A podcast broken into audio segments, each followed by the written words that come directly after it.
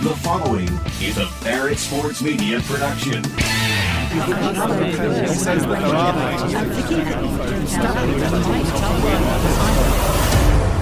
We do the digging so you don't have to. We've got breaking news. Breaking news. Breaking news. Bringing you the biggest stories from the industry you care about. This is the Media Noise Podcast. Well, let's hear it. Now, here's your host, Demetri Ravanos. Thank you for hanging out with me on the show today. Coming up, Ian Casselberry and Brandon Kravitz. The show is going to be NCAA tournament heavy as we look at it from multiple broadcasting angles, but we're going to start somewhere else. So I put this column up on the website on Wednesday talking to five program directors anonymously, asking them if you had the chance to hire a talent with as much upside and history of performance and as much baggage as Deshaun Watson would you do it? And it's gotten a tremendous response. Most of it has been privately to me via email or direct message on Twitter, but everybody seems to have an opinion on this. And I'm hearing from a lot of people that are calling the program directors that said this would be out of the question for them, uh, scared, weak, afraid of cancel culture, etc., etc., et cetera, et cetera. And I get where some of that is coming from, right? Like we used to be very much about second chances, and if no legal charges are coming for Deshaun Watson, then you can always lean back on, hey, legally he didn't do anything wrong, blah, blah, blah. But I do want to cut those program directors some slack because let's say you had an opening and you thought to yourself, oh, there's this guy that played football at USC and with the Bills that I think would make a terrific uh, addition to our sports radio station, and his name is OJ Simpson. You don't think the headlines would be that whatever your sports radio station is just hired a murderer? I mean, remember, he wasn't found guilty of anything as it relates to his ex wife and her friend uh, that were killed in, what, 94? I mean, I think there is a certain element of wanting to give talented people second chances that I can totally get. Some of the reaction that has surprised me, though, assumes that it is our responsibility to give people second chances and assumes that the best thing that you can do is say, oh, the haters be damned. But we live in a world of uh, protest. We live in a world where anybody can reach a CEO or a decision maker when it comes to ad buying with the click of uh, a couple of links on the internet. I mean, these things are things you have to consider. And if you're going to give somebody a second chance, I think before you do it, it makes sense that you would want to A, be comfortable being able to defend giving that person a second chance, and B, and this is something that nobody brought up uh, in the column or in the responses that I think is like an obvious thing, right? You would want to have a game plan for how you are going to deal with this, a step by step of if they do A, we do B. And so there is no right answer to do you hire somebody with as much upside, as much performance history, and as much baggage as Deshaun Watson. I think I have been pretty honest uh, on the site in the past that college basketball really isn't my thing for the most part. But like everybody else, the NCAA tournament is hard not to pay attention to.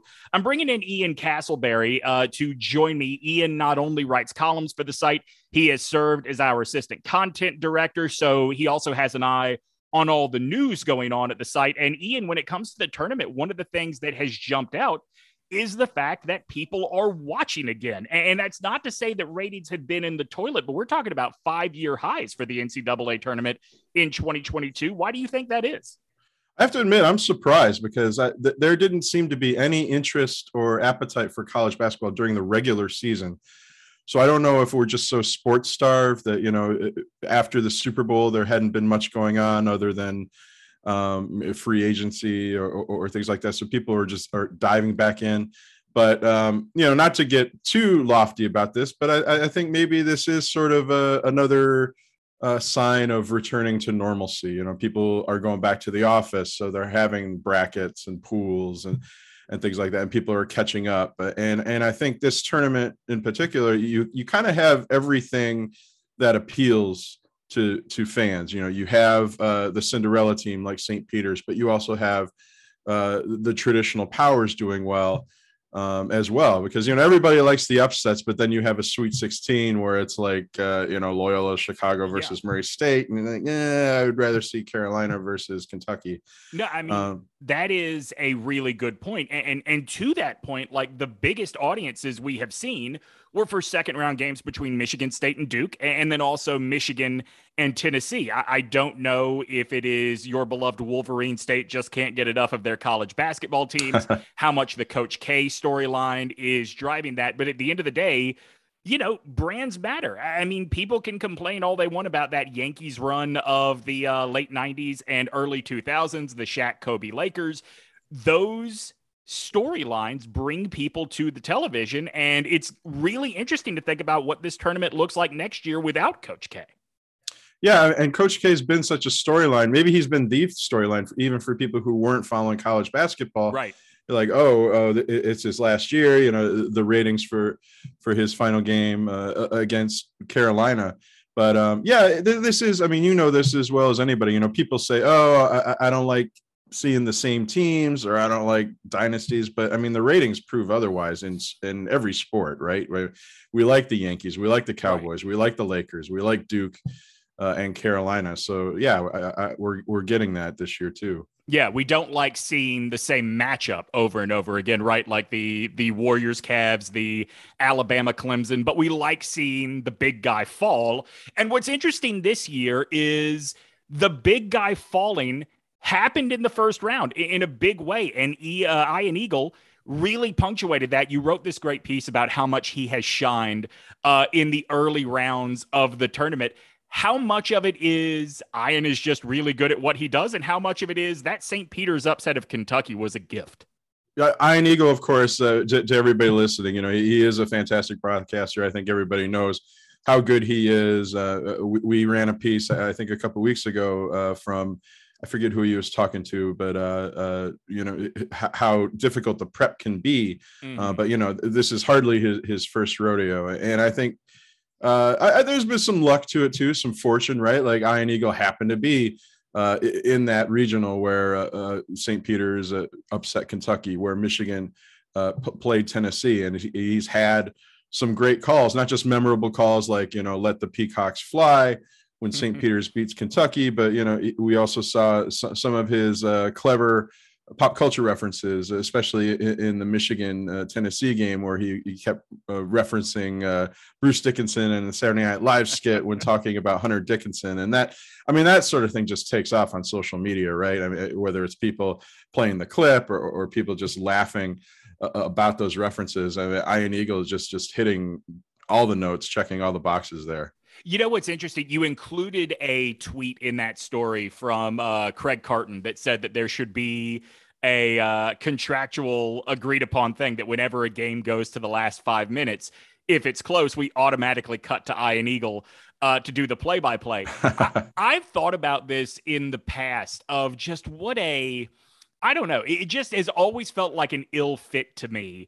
Uh, Jim Nantz calling the Final Four when he doesn't call any other college basketball game all year. You know, in the past, I would say, gosh, that should be Gus Johnson. Now it does feel like it should be Ian Eagle. I, I wonder if you would agree with me or think this is not as big of a thing as I do. Like, it seems like CBS is a little bit tone deaf to their college basketball audience by p- shoving Jim Nantz to the front of the line versus these guys that do a much better job of capturing the excitement of a basketball game. Yeah, I think you're right. I mean, it's uh, Jim Nantz has that presence, right? I mean, he is sort of an institution at CBS, so he he's uh, most likely not going to be moved off of that. But I think, yeah, uh, Jim Nantz is a big game, big event voice, uh, but he's just not as fun as somebody like Ian Eagle. And I, am looking in the crowd; people are raising their hand. What about Kevin Harlan? Uh, that would be another sure. guy uh, who who also he has that big game voice. He rises to the moment. He can work in clever references. He has a sense of humor. Um, yeah, I think uh, CBS could use that a little bit more for, for the Final Four. Uh, and the national championship. I mean, Jim Nantz, uh, he, he's he's great. I mean, he has uh, he's an iconic broadcaster. But yeah, that team of uh, of Jim Nantz, uh, uh, Bill Raftery, and Grant Hill. they're okay. I just don't think. I mean, they're they're a, a, big game crew. I mean, I don't know how you feel about Grant Hill. I could go kind of either way on him. Same. But uh, Bill Raftery, I, I, think, kind of elevates Jim Nantz in terms of bringing that fun. I mean, it was it, when he was when Jim Nantz was par- paired with Billy Packer. I mean, that was just such a buzzkill sourpuss crew. I felt like uh, because of Bill uh, Billy Packer, and I think Bill Raftery at least brings some of what we're talking about with Ian Eagle uh, and Kevin Harlan to a broadcast. So, if you think back to the regular season, at the end of the regular season, before we even got to conference tournament, Coach K's final home game at Cameron Indoor drew just under 4 million viewers, and it was the most watched college basketball game that ESPN has aired in three years. All right. Duke's second round game against Michigan State got 11.23 million viewers. Clearly, people are watching the NCAA tournament that don't recognize any of these players, that don't know from year to year who is actually good outside of reputation. Brandon Kravitz wrote about this this week for the site it is the only major iconic event in American sports where our listeners almost expect particularly in your part of the country, maybe not in North Carolina where I am, but certainly where you are down in Orlando, Brandon, people kind of expect that there's a very good chance they may know more than you do about this thing. Yes, definitely. And there is a casual audience for March Madness that's staggering. Millions upon millions of people are filling out brackets every single year, picking teams that they've never watched in their lives. They right. couldn't tell you where they are located, they couldn't tell you their mascot or a single player on the team, yet they can confidently tell you a team like Oral Roberts will beat Ohio State. Why? Because you know there are going to be upsets. So all of our brackets are ruined within the first weekend, yet we all still do it. Nobody has any idea what they're talking about unless you are in one of those blue blood states or cities where college basketball is life. Uh, it is it just it garners the attention of a casual sports fan unlike anything else outside of the Super Bowl. But com- you know, comparing anything to the NFL is a fool's errand. Yeah, I mean, you're talking about a much lower percentage of potential casual fans for the Super Bowl, right? I mean, this this huge audience that uh, Duke and Michigan State got, that's an average Sunday for uh, the NFL, and, and that's a big difference. And you know, your piece that you wrote on Monday overlaps with something I wrote last Wednesday, where I advocated for Turner and CBS should just take the studio shows to Las Vegas. I mean, that's where the action is for these things. And that's where you sort of get the real feel of what the NCAA tournament is. Um, the casual betting aspect of this thing, even before sports betting was legalized anywhere outside of Nevada, it really shows you that if you put some skin in the game, you can convince yourself you're a fan of anything, even horrible basketball. Oh, definitely. And was the biggest benefit that we had in Florida and that blissful month where sports betting was legalized is I felt like I could get away talk uh, with talking about a Hawks Pistons game on right. a Tuesday night, and people would be interested if I told them what side I was on uh, with the spread. And with the with the basketball tournament, it's much of the same because you have this you have the super casual listeners that will that will say, "Oh, I know what matchup you're talking about. I also picked the 12 versus the 5." Right. Not worried about the spread, and then you can go one level deeper and actually isolate those games and talk about the lines and the movement and all of that and and it's something that people get into it's the format the format absolutely sells it's one and done it's the emotion of it um, it's I think the expansiveness of it, the fact yep. that you have 64 teams. The NCAA was very smart to do that. It hasn't always been that that way. it wasn't until I think 1985 they expanded to 64. So right, uh, and now they're up to 68 teams. It's just incredible the uh, the amount of interest that an event gets where nobody has any idea what they're talking about. There's really nothing else like it. At least with football, most people can kind of get by in a conversation you couldn't have a passable conversation with your grandmother about the point guard at Michigan State. it's just not going to happen. I want to overlap this column you wrote this week with the one you wrote last week about what it takes to get to women's sports uh, some conversation on Sports Talk Radio because I think one thing that column overlooked and if you don't have the experience of being in one of these markets i can get it but you know when i work in Columbia, South Carolina, and uh, the Dawn Staley's Gamecocks teams are far and away the favorites to win the NCAA tournament. People expect to hear a little bit about it. And I wonder if you think that is, you know, it requires a level of dominance or if it requires a level of dominance contrasting with the men's team is really bad. I think that that is definitely part of it. We actually experienced a really small amount of what you're talking about this past year with UCF. Mm-hmm. The UCF women's team, this was the best season they had ever put together.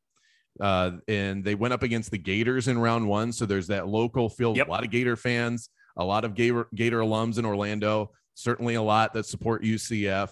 And then in round two, it was it was the most viewed nationally, the most viewed game in the women's tournament thus far was UCF versus UConn. And UConn is the dynasty yep. of women's college basketball. And UCF's men's team wasn't that good this year. They didn't even make an NIT bid.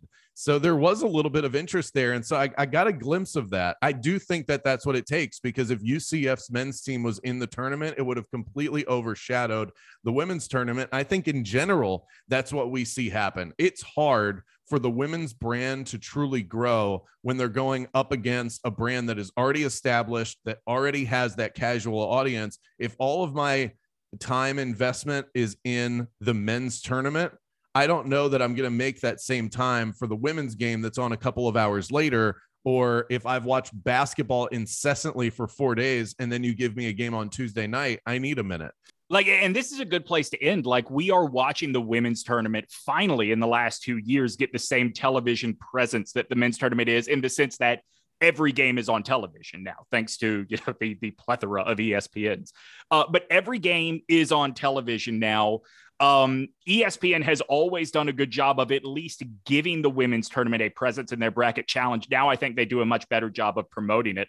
Last year, we heard the report that um, I can't remember what the group was that said that basically the NCAA does not get as much money as they could out of TV rights for the women's tournament. I would be really curious to see what the ratings are like on Tuesday because I wonder if those games suffer from a burnout of basketball or benefit from, hey, one more day of this? I think it's probably a burnout. I know that for me, I love watching the NCAA, the men's NCAA tournament. I watched more basketball between Thursday, Friday, Saturday, and Sunday than I can even fathom. It was like 600 hours. Yeah. And then, yeah, then it was UCF UConn on, I think it was Monday night. And I'm like, I don't know that I can do this. I don't know that I can hear another shoe squeak on a floor or a ball bounce off of a rim. I don't think I can do it. You know what a quick cure for why am I sitting on my couch all day watching these games are? Just flip over to an NBA game for five minutes and you realize, oh, the ball doesn't have to miss five times before it goes in. Perfect. All right, that is going to do it for us today. Thanks to Brandon and to Ian. Always appreciate the members of our staff stopping by to talk about what they have written and what they have observed during the week. Uh, I think it will be interesting to see what NCAA tournament ratings do going forward. Does sports gambling play a role? I mean, certainly on weekend one. I do wonder, though, how much less basketball actually plays a role and how much interest do we really have as a nation in this St. Peter story going forward. Cinderella stories are great when they happen. They aren't always great for broadcast ratings, though. We'll get into all of that next week. Talk to you then. This concludes our broadcast day. Thanks for listening to the Media Noise Podcast with Demetri Ravanos. Be sure to subscribe on iTunes and leave a review. And check back soon for new episodes. To stay up to date on the latest sports media happenings, visit barrettsportsmedia.com.